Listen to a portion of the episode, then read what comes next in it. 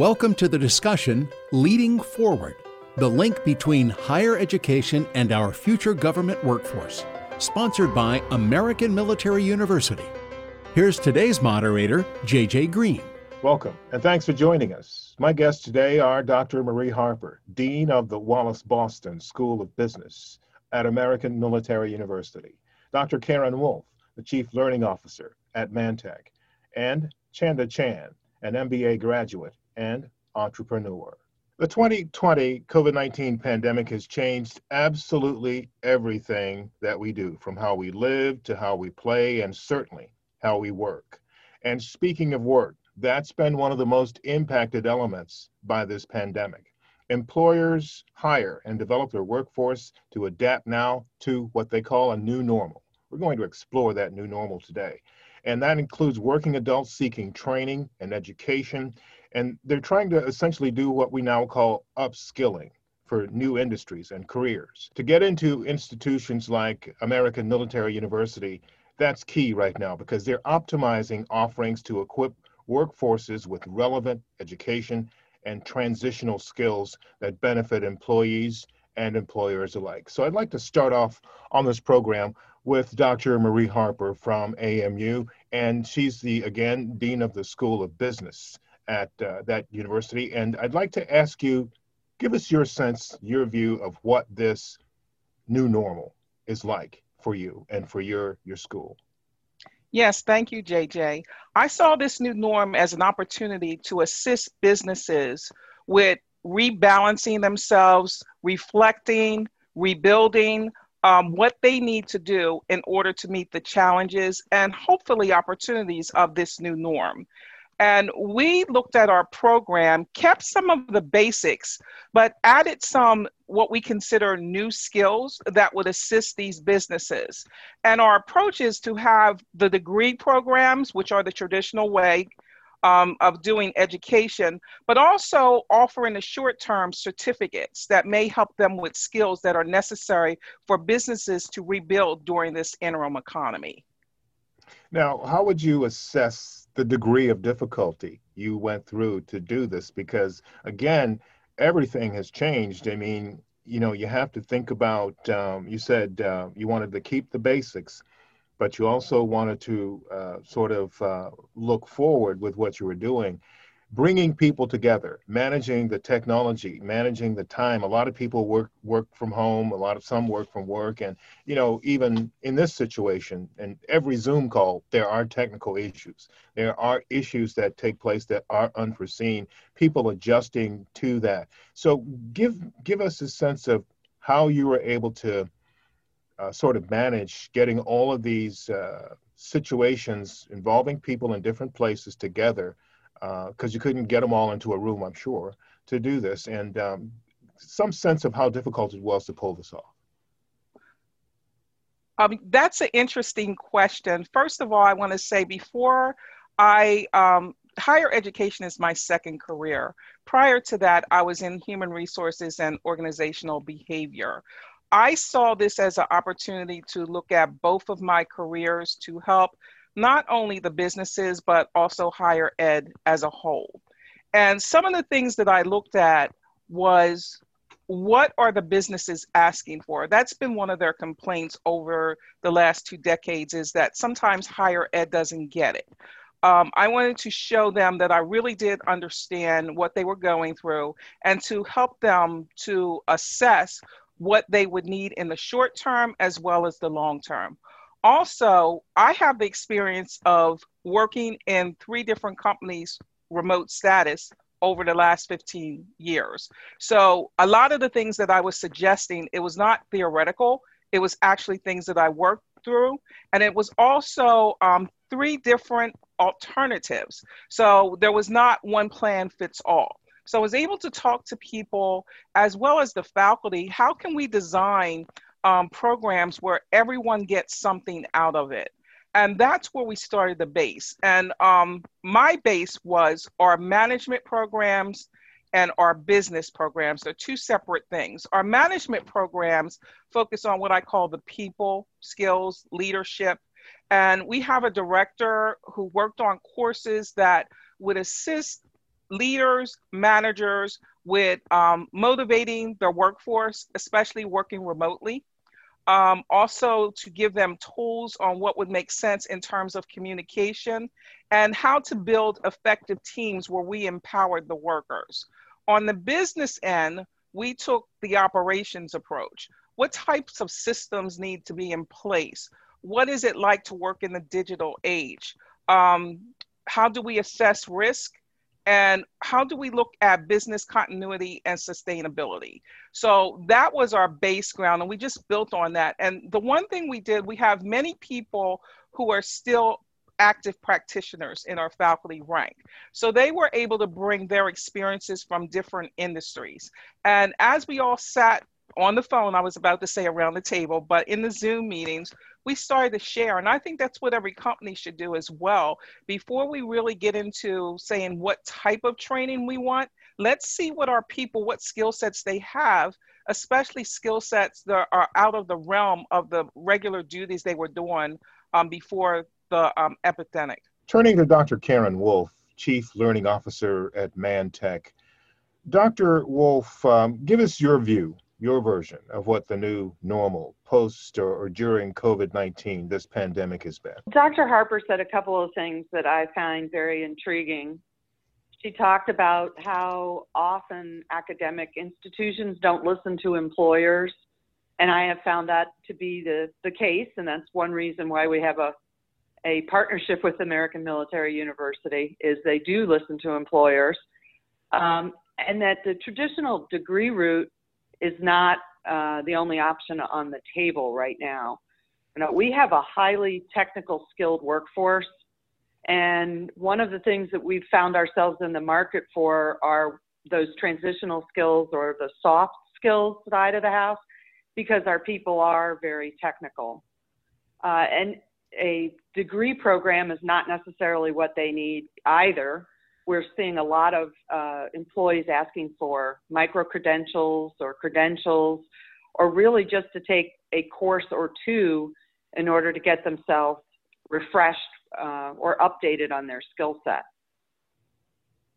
And um, how would you describe the journey from making that pivot into to where you are now? And the reason I've been asking this particular question is because for some it's been easier. Dr. Harper pointed out there are some things in some in some people's um, work life work lives that were on the sh- on the shelf that were prepared. Just add water just open the can and do what you need to do and you move on to it. But some situations people had to start completely from scratch uh, and this was very difficult. So i'm trying to get some sense of uh, how you would uh, assess uh, what it took to get from where you needed to be from where you were to where you need to be and where you are right now in terms of uh, continuing to do your work on a regular basis and be successful and productive at it?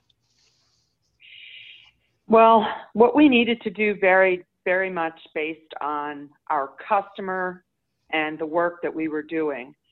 About 80% of our workforce um, actually works at the customer site. They don't work in a building that says ManTech. So, depending on what the customer's response to the pandemic was, that's how we as a company had to respond. So, in many cases, our employees didn't miss a beat. They've been reporting to the workplace uh, because of the amount of classified work we do for the government.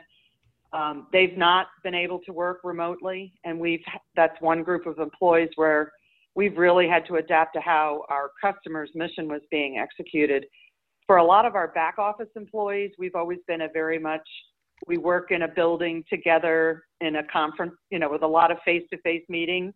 And so for our back office employees, we were not equipped to work remotely and very much had to kind of figure it all out. Um, I have to give a shout out to our IT department because they've been amazing in supporting us with equipment and laptops and headsets and we've had to do a lot of, um, you know, teach people how to use Zoom or teach people how to use WebEx um, type of almost what I call instant training courses where we've had to, you know, we've had to rush something into production. Uh, my team pulled all of our annual mandatory training requirements to the left and we folded an entire year worth of required training into April, literally, so that people who had time on their hands could use it productively and and learn something new. Mm. Dr. Uh, Harper, I'm going to go back to you just very briefly because uh, I want to get to Chanda Chan and, and her experience uh, through this process of upskilling during this time. But I just want to go back to you very quickly to see um, did you have a similar experience with people uh, that, that, that, that, that, Dr. Wolf just talked about? Um, people were just continuing to do what they normally did. Uh, how much uh, retraining did you have to do, and, and how heavily did you have to lean on your IT folks? How much did people already know, and were they able to just actually just uh, flip a switch and, and go straight to it? Yes, JJ. We, I would say, we were able to flip a switch. Our IT was very crucial in that they assisted the operations, the corporate office, to transitioning at home we were fortunate that the academic part of our organization, they already were working remotely. So once we got the operations in their homes set up with the equipment, it was seamless. Mm. If anything else, more productive. Okay. And Chanda Chan, you're an MBA graduate and entrepreneur, and you're a beneficiary of this uh, education process uh, that runs through American Military University. I'm interested in hearing your view on how this new normal caught you and how it impacted you and how you were able to, to take advantage of uh, what you had at your disposal. Hi, JJ. It's, um, you know, I think the educators and business go hand in hand, and American Military University specifically have helped me online. So my world hasn't changed dramatically but it has impacted the business aspect because I'm having to be able to connect with clients and prospect online and virtually, basically living in the virtual world even more so now than I was ever before. And I feel like the experience I had with American Military University really helped. It was an online university. I think they were more prepared for this pandemic than most other universities who were brick and mortar because they've already had the technology in the background that was already in the works. And that's what helped me get my degree virtually wherever we were as we were stationed around the United States or across overseas. How would you compare that experience, just, just briefly for uh, just a few seconds here, how would you compare that experience to your previous experience in a class, in a classroom, in a physical classroom?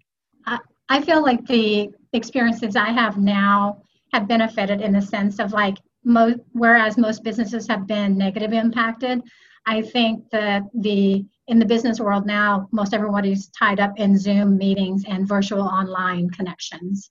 Well, you know, this is a very interesting scenario here with everyone today talking through this process. We're going to get deeper into it as we move through this program and look at upskilling and um, how all of the participants and the stakeholders have been impacted, how they've been benefited from it and um, how they're moving forward using what they've uh, been exposed to, what they've learned, and, and looking at what their plans are for the future. I'm your moderator, JJ Green. You're listening to Federal News Network. And for more on this discussion, Stay with us. We'll be back shortly. American Military University earned its reputation as a leading provider of quality education to national security professionals by always making students the number one priority. They offer field tested curriculum taught by industry experts to keep you ahead of national security trends. With affordable tuition and monthly class starts, AMU fits your life. Join AMU's community of military and civilian professionals who are making a difference. Push your mind at amuonline.com. AMU is part of American Public University System, which is certified to operate by SCHEV.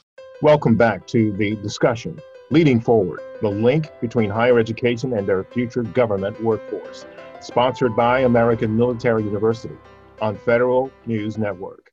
My guests today are Dr. Marie Harper, Dean of the Wallace Boston School of Business at American Military University, Dr. Karen Wolf, the Chief Learning Officer at Mantech, and Chanda Chan, an MBA graduate and entrepreneur you know, the economy has been hit hard, um, just as hard as anything else by COVID 19. The markets, the marketplace is a different environment in many ways. So I'd like to get some in, insight from all of you about this, this aspect of uh, leading forward and, and making changes um, uh, for higher education and, and, and, the government workforce. And Dr. Harper, I'd like to start with you. Uh, give us your assessment of what you've seen in the marketplace. Um, thank you, JJ. One of the things that I did after we started developing our curriculum was to go out to businesses that we have programs in. And first, I would just observe them. Then I would take the opportunity to talk to some of their employees as well as the managers to ask them what was working and what wasn't working. And if they had the chance to start all over again, would they do anything differently? What I found out was um, one of the approaches that I mentioned earlier. I saw that the leaders, because they did not have the answers, this was a new situation, they were soliciting the assistance from the employees to find out what worked right. For example, the restaurant industry. It's doing well in the area that I live in. And one of the things that the leaders did was look at different ways that they could provide services to potential customers. The employees, in turn, just started helping each other instead of saying, I'm the server, I'm the cook. They were doing a little bit of everything. And I don't think that's just the restaurant industry. I've gone to other businesses and I've seen a similar approach, but whatever fit their particular industry. So basically, it was an all hands on deck. Whatever's need to be done, let's do it, and let's do it in the most professional manner possible.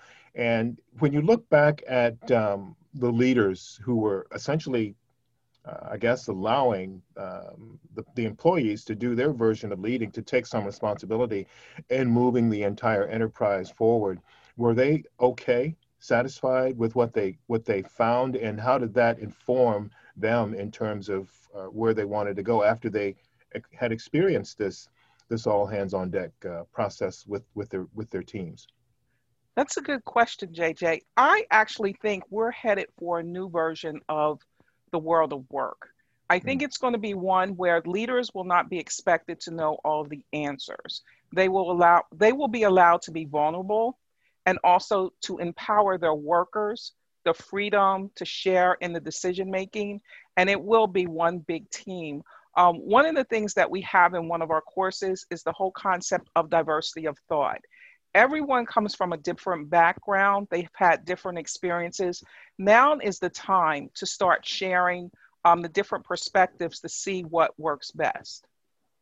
It's okay to be vulnerable. That's a gigantic um, concept, you know, yes. and uh, it's it's happening in a lot of different places right now. Um, Dr. Uh, Dr. Wolf, I'd like to, to move over to you to see, did you, have you experienced that uh, inside Mantech? Um, have you experienced that in any way um, in, the, in, in, in, the, in, in the business world uh, and certainly in your industry uh, since this has all taken place? Or is this something that perhaps was unique to Dr. Harper? Um, I would agree with Dr. Harper. Um, I like the word vulnerable, and it really is a conversation from basically the ground up with managers who are willing to listen. Um, and the reason that that's so important is our employees are very good at solving complex problems. And by, by the business listening to employees and what they need to solve the problem, obviously the, the whole business benefits from that. So one example I wanted to just share is we have a group of engineers that are very proficient in something called digital engineering. And I didn't even know what that was and had to have somebody explain it to me. But basically, they work at um, Vander, the Vandenberg Air Force Base. Mantech doesn't build rockets and we don't build payloads. But what our engineers do is they associate the payload with the rocket and then handle the launch into space. And they used to only be able to do 12 launches a year, but by digitizing the engineering process, we've been able to uh, speed that up and do 30 a year and save the government some money in doing that. And the only reason we were able to do that is we had some really smart engineers who figured it out. And basically, it's now a, a new line of business for us to be able to provide those services to the government. So, um, being active listeners is very important. Um, I think if you're going to be smart, because there's so much digital transformation going on right now in our business, and so much focus on new technologies like 5G and artificial intelligence and machine learning, and all of those those technology developments are really impacting our business. And you can't go hire people on in the market with those skills. We basically have to create those skills or teach our people how to, to use those new technologies. So I'm wondering, do you think the way this is, is, has, has played out is going to impact the way Mantech works moving forward, even after the, pandem- the pandemic is done? Um, do you? Because I've heard on a number of occasions that um, some things simply are not going to go back to the way they were before this pandemic. Speaking about work life, do you get the sense that there are elements of what Mantech does that are going to be permanently impacted by uh, the the COVID nineteen pandemic?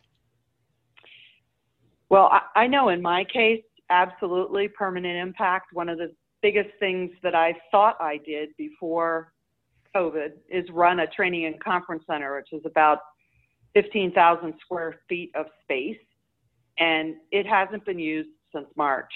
You know, we closed it down, and we've figured out how to do virtual meetings. Um, we were always very much an in the office company, but uh, many of our employees have done the shift and are now working from home, which I think there was kind of an attitude about if you're not if you're not at the office, you're not productive. And I don't know about other uh, people in this meeting, but I've been more productive since the pandemic probably than I have in my entire 40 plus year career in the workplace. You know, nine or 10 meetings a day is not unusual. And um, I, I see the same thing from my team that they've just done incredible things. Um, at a time when we thought, you know, being productive was, you know, that at 90 minute meeting in the office. Um, and I've I figured out that really the most important thing that I do is not run that space, but to take care of our employees, to make sure that their training opportunities and their opportunities to learn new things are available. You know, we've seen a 243% increase over the training consumed by our employees in 2019 and what we've done year to date in 2020. It, it's kind of amazing that people are adapting the pandemic by becoming um, lifelong learners or, turning back to learning as a solution. It's a coping strategy for people, I think, right now. Yeah, to be quite honest about it, um, early on, I was impacted by the work at home scenario, but uh, for a number of months now, a lot of months I've been back in the office. Um, but, um, you know, it, it was interesting during the course of working from home, it was something of an escape too because you know you're relegated to the space and you can't really go anywhere you can't really do anything. But the opportunity to learn something with an organization like amu and perhaps a company like yours made it uh, a very appealing scenario to, to, to, try to learn some things some new things. So uh, chanda i'd like to hear about how this process impacted you from a market point of view. You know uh, people weren't doing what they were normally doing and you being an entrepreneur, I'm sure your business was impacted. So give us your view on how your how your market was impacted by this. Well, as an entrepreneur, I think you know it's been shifting our services from in-person meeting um, into more of a virtual world. I do real estate, so it requires a lot of like in-person, hands-on meeting the client at the house, open the door, or in the commercial world, which is opening the space and um, letting them in and showing them. So you have a lot of contact. So our exposure is a little bit greater. And so with that, with the pandemic in mind, we're having to implement mask and a lot of hand sanitizers and bringing them extra masks if other clients doesn't have it. So it has impact with our way of living and our way of communicating and contacting with our clients. So um, just curious, um, as you look look at this particular situation right now, do you see um, staying with some of this uh, activity uh, that you're engaging in? You know, the the, the Zoom conferences, uh, the online mm-hmm. business, or or do you think you would move back to the uh, the in-person engagements? I think that what the pandemic has done on the positive side, on the positive side, it has made me be more creative in terms of how I market myself and my business and connecting with the clients. A lot of the times I work with military families, so it's sight unseen, uh, whether they're purchasing a house or a business from another state. It's a lot of Zoom calls and a lot of what we do, uh, spectroscopes, spheroscopes and things, where you take in videos and you send to the clients. Um, so, in a sense, I think it's made it better because it's maximized use of your time and your communication with your client. So I want to turn it around here and ask you another very quick question before uh, going back uh, through the panel again.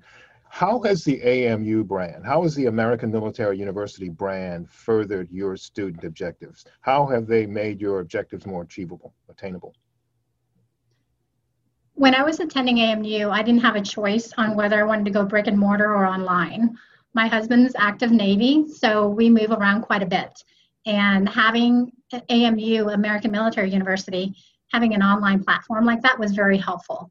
I think by way of that, I was able to adjust quickly through change. And with the pandemic itself and the skills that I've learned from online school, it's kind of helped me pivot it into the virtual world rather quickly in my experience. And my degree in marketing really helped.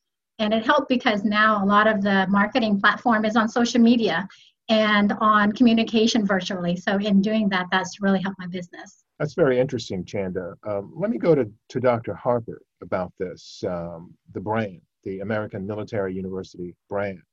Dr. Harper, how has, to your knowledge, this brand furthered student objectives? I believe that the brand has helped the student objectives because we have given them an opportunity of being successful in different types of platforms.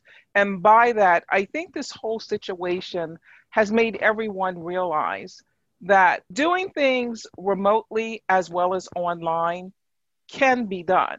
Whereas before, there were a lot of naysayers who were adamantly against um, doing anything with technology. So we have been doing this for years. When it came upon us, we were able to transition very quickly and help a lot of other universities who were not familiar with doing classes online.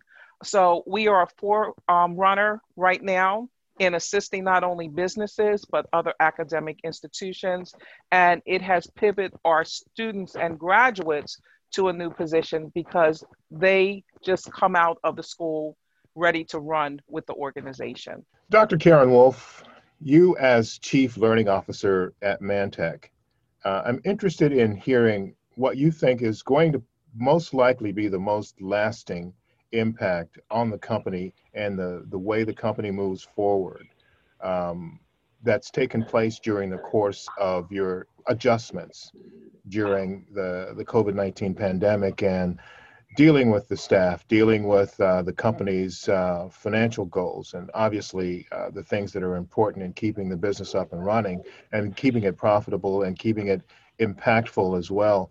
Um, but also looking at uh, how the future is, for one thing, it's likely to change the way a lot of people coming along look at companies and their capabilities and what they actually get from those companies. So, how do you think COVID 19, uh, the pandemic, will impact what it is that Mantech does moving forward? Well, I think now that we've figured out how to work remotely, at least the back office function of the company, that we'll see a lot more uh, people working from home and less reliant on people being in the office all the time. Um, some of our customers have actually gotten much more nimble about allowing uh, us as contractors to work remotely. And we've also seen the development of some, um, you know, the, like mini offices where you're not actually reporting necessarily to the customer site, but for where people need do need to be together to perform some hands-on type functions like security operations and working with it, you know, the, the computers and the equipment in the office, uh, where they're just smaller groups of people rather than these, you know, huge groups of, of people all reporting to the same location. Uh, the, the other thing that I'm seeing is um, a lot more uh, job sharing and gig type assignments where people aren't necessarily full-time employees, but you know they'll work on a project together for four to six weeks, and then the group disbands, and then you know they may come back together in three or four months. Um, a lot of internal mobility, and that's one of the things we've tried very hard to do, is to have our employees not look at Mantech as a job, but instead look at it as a career. And where do they want to be six months from now or three years from now?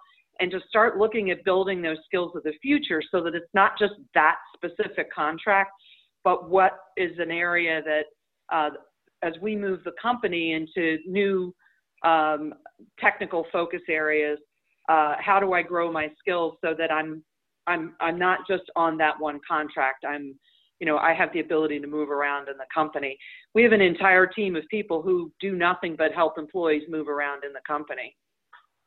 Yeah, that's really interesting. I've heard that uh, similar stories from some of the uh, folks that I've spoken to in, in my work in national security about how nimble they they actually have to practice that you know have to work on that. How nimble can you be? How many things can you juggle or balance at one time? And how quickly can you pivot uh, in order to get to where you need to be? But we're going to explore some of those other things that are important like crisis management and uh, performance uh, measuring performance when we come back. I'm your moderator jj green of the discussion leading forward the link between higher education and our future government workforce sponsored by american military university on federal news network American Military University earned its reputation as a leading provider of quality education to national security professionals by always making students the number one priority. They offer field tested curriculum taught by industry experts to keep you ahead of national security trends. With affordable tuition and monthly class starts,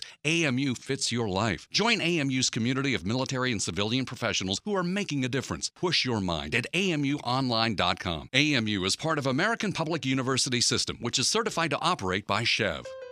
Welcome back to the discussion Leading Forward, the link between higher education and our future government workforce, sponsored by American Military University on Federal News Network.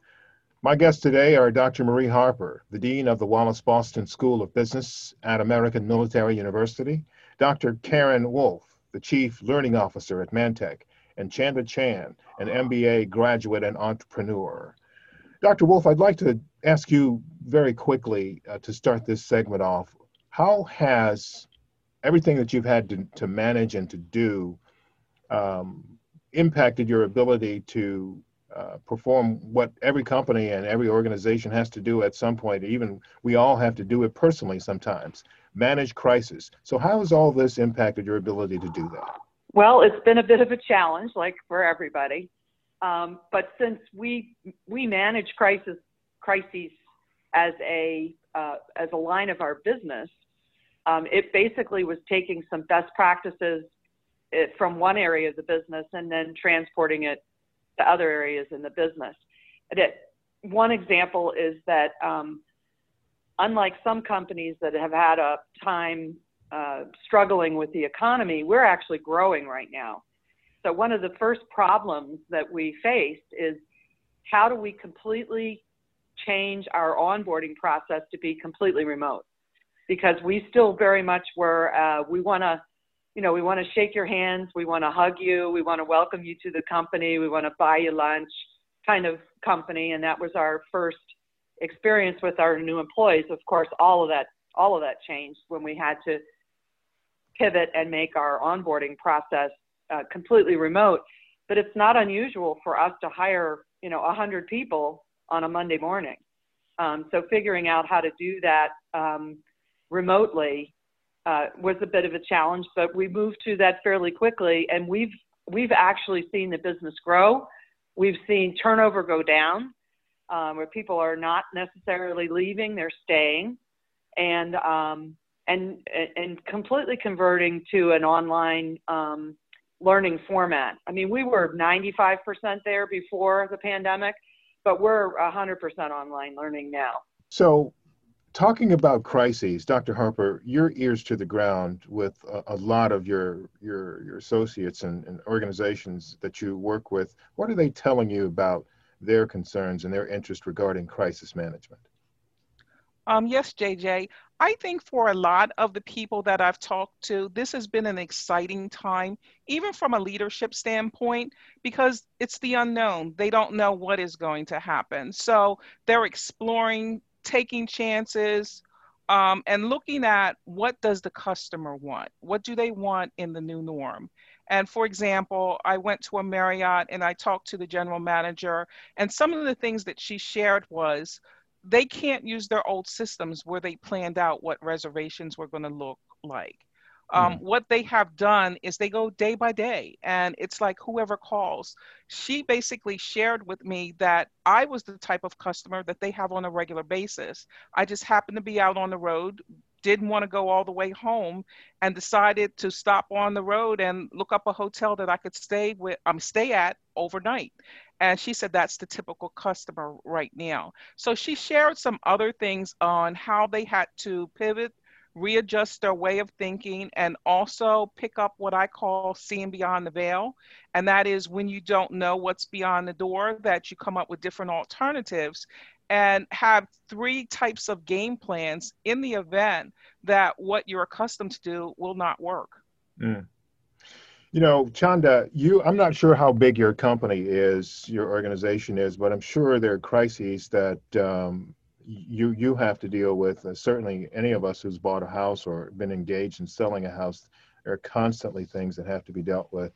And I'm certain that um, because of uh, the impact of COVID 19 and the need to do most things remotely, everybody's been impacted by this. So, Chanda, I'm interested in hearing your view on managing crises. Well, for um, you know, as an entrepreneur, you're always on the slow. Our company, Triumph Realty, is about 100 employees in, and we all work remotely. So social distancing is not a problem until you have to meet a client. And for us to manage these uh, like um, emergencies and such in cases like a pandemic, we always carry on with us um, with the idea of like be prepared. So and for myself, I always have a to-go box.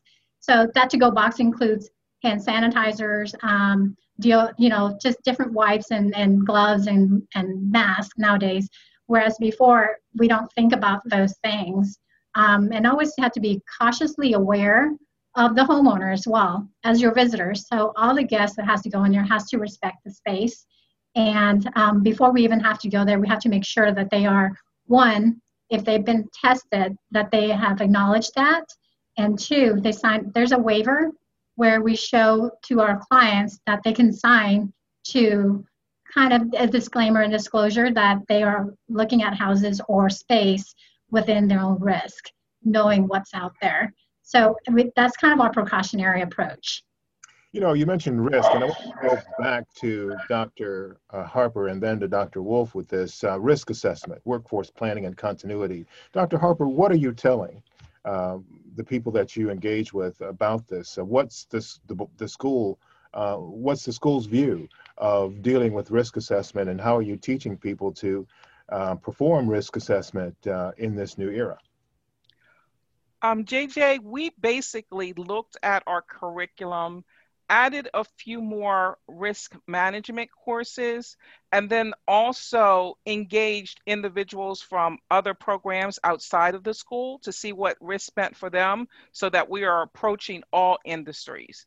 And um, to get into the courses, we have come up with um, feedback that we have received from industry. Like I don't want to say case studies, but their stories about what has worked and what hasn't, so that it makes it real to them. We have an end of program course called ePortfolio, where we allow them to, it's almost create a situation, a crisis situation, and to address it from a portfolio standpoint and to show how their education that um, they have experienced ties to what current i mean customers are currently going through so that they can see that their education is relevant to the problems that are occurring in the workforce today. And and dr dr wolf um, workforce planning and continuity uh, is a part of that that, that subject area risk assessment. Um, what's your what's your plan and how do you engage uh, on those elements Well, uh, uh, uh, at least half of our workforce are former military people. So we tend to take a very military approach to managing risk. And, you know, that involves a lot of tabletop exercises and, and thinking through, you know, all of the possibilities in terms of what might go wrong or what might go right. Um, the other thing is that we we you know we manage risk as part of our contract execution for our government customers. So managing risk is in every single proposal. It's in every single contract. It's in every single piece of our business that we execute. So to it's kind of baked into our dna that we have gotten very good at managing risk. Um, I don't know that we were thinking in terms of managing a risk of a pandemic, but I'm I'm putting that on my list of always things to plan for in the future since it, it happened once. And I think we learned a lot of lessons from it, but it's something that I think we always have to be prepared for uh, in the future. Dr. Wolf, I'm going to ask you uh, a question and then go back to Dr. Harper and then to, to Chanda as well on this. But um, I'm interested in, in your viewpoints on what the ideal is uh, for an infrastructure for organizations today. Uh, you know, we started off talking about this new norm. So um, as we look at the future here, look outward, what should the ideal infrastructure for an organization be? And the reason I ask that question is because I want to get into a couple of specific things. Should there be a heavier uh, emphasis on IT? Uh, should there be uh, more emphasis on um, uh, human resources, capabilities?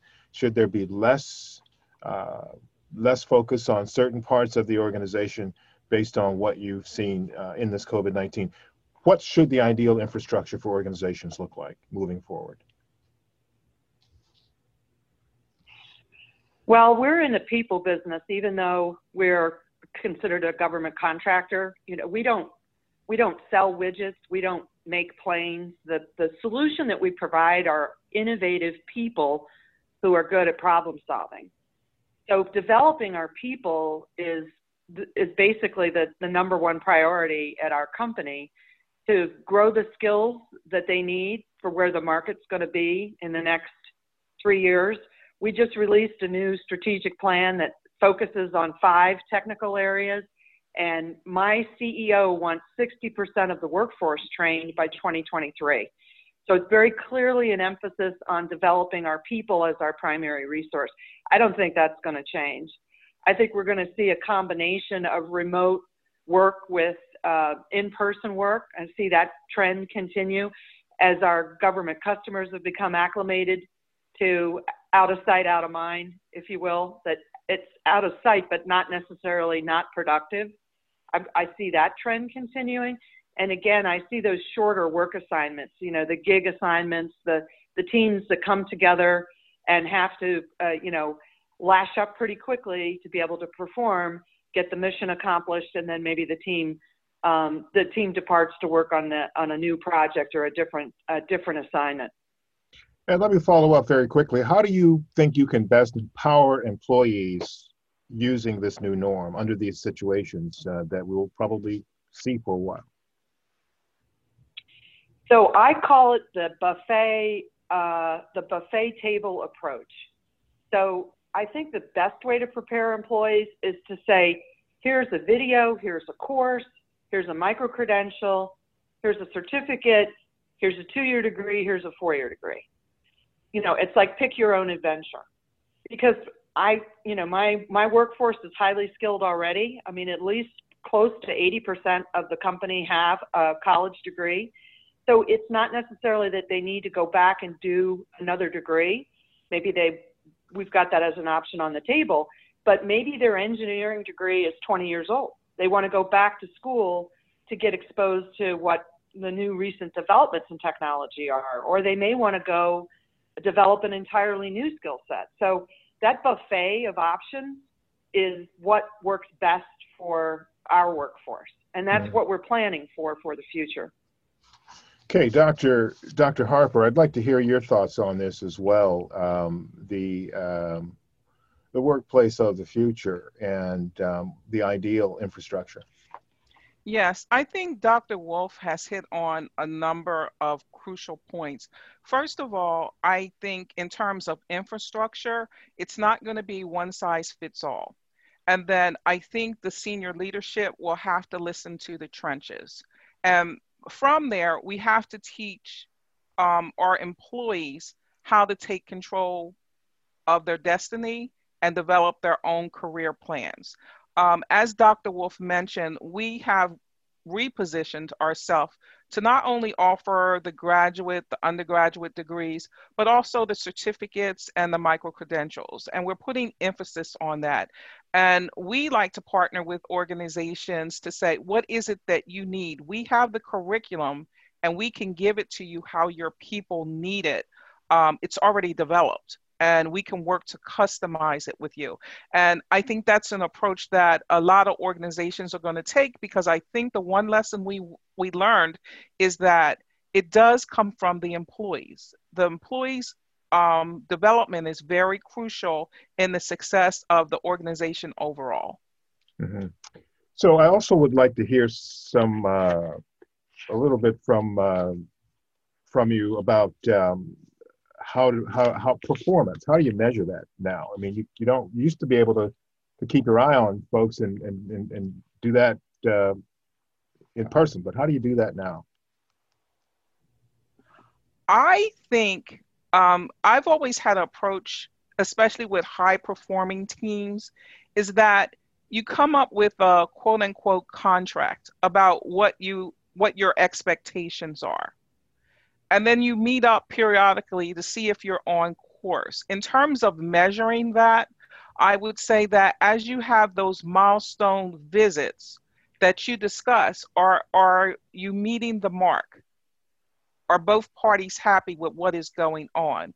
And then I think that's an opportunity for people to grow to say, this is working, let's continue the course, or this is not working, we need to do something different. And a project we had with an organization one time, we were a part of their performance um, improvement program in mm-hmm. that they talked to their employees and then their um, from what the conversation was they would tell us what skill sets each level of employee needed, and we took our curriculum and um, it to those needs. And so the employees were able to go through the process only learning and only taking sections or modules of what they needed. Okay. We've got about two minutes to go. Um, Dr. Wolf, I'd like to hear from you briefly on that, just briefly, so we can give Chanda Chan the last, the last word here. But uh, I'd like to hear from you uh, about um, that same question.